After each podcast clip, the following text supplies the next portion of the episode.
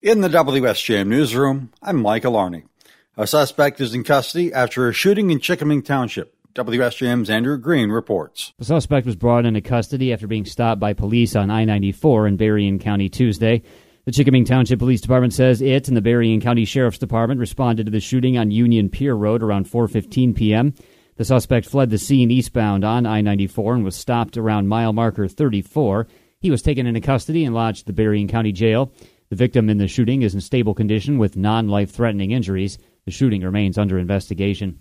Andrew Green, WSJM News. Lake Michigan College is inked a deal with a four year university to help transfer students. LMC Register Sarah Skinner says they're partnering with Arizona State University for the transfer agreement. It's quite a robust partnership where a student enrolls at Lake Michigan College with the expectation of completing an, any of our associate degrees, and then they can work directly with our advisors and ASU's transfer system where they have all of our course equivalencies and how they relate to their programs so the student can go right in there. Skinner says LMC is signed on to ASU's MyPath to ASU transfer system. It provides students with tools and resources to transfer from community colleges and universities by identifying courses that directly apply to ASU's majors and degree programs. Skinner says LMC has a similar agreement with Siena Heights University, and plenty of LMC students head there. It's hoped the ASU deal will mean more LMC students go there, either in person or online.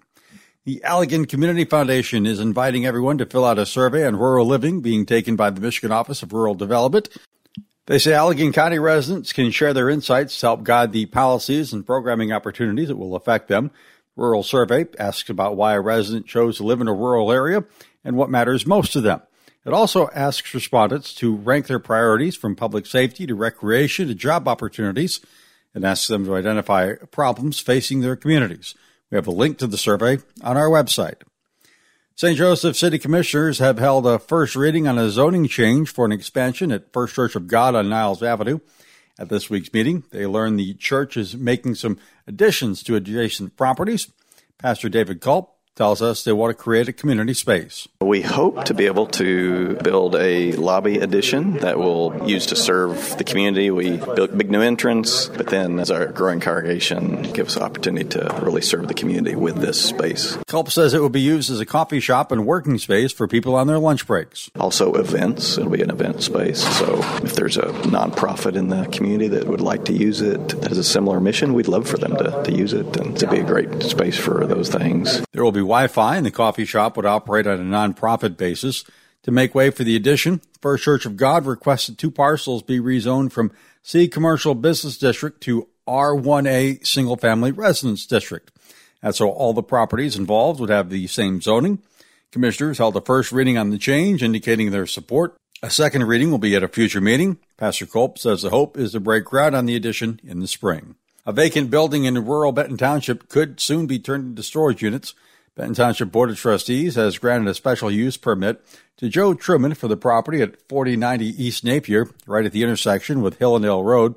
Benton Township building official Chris Fuchs tells us under the plan, the old Hanson building would be converted into storage business. He says the development is good for the township as it can be difficult to find uses for unused properties like that.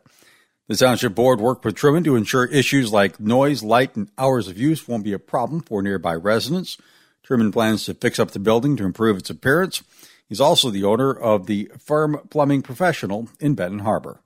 In the WSJM newsroom, I'm Michael Arning.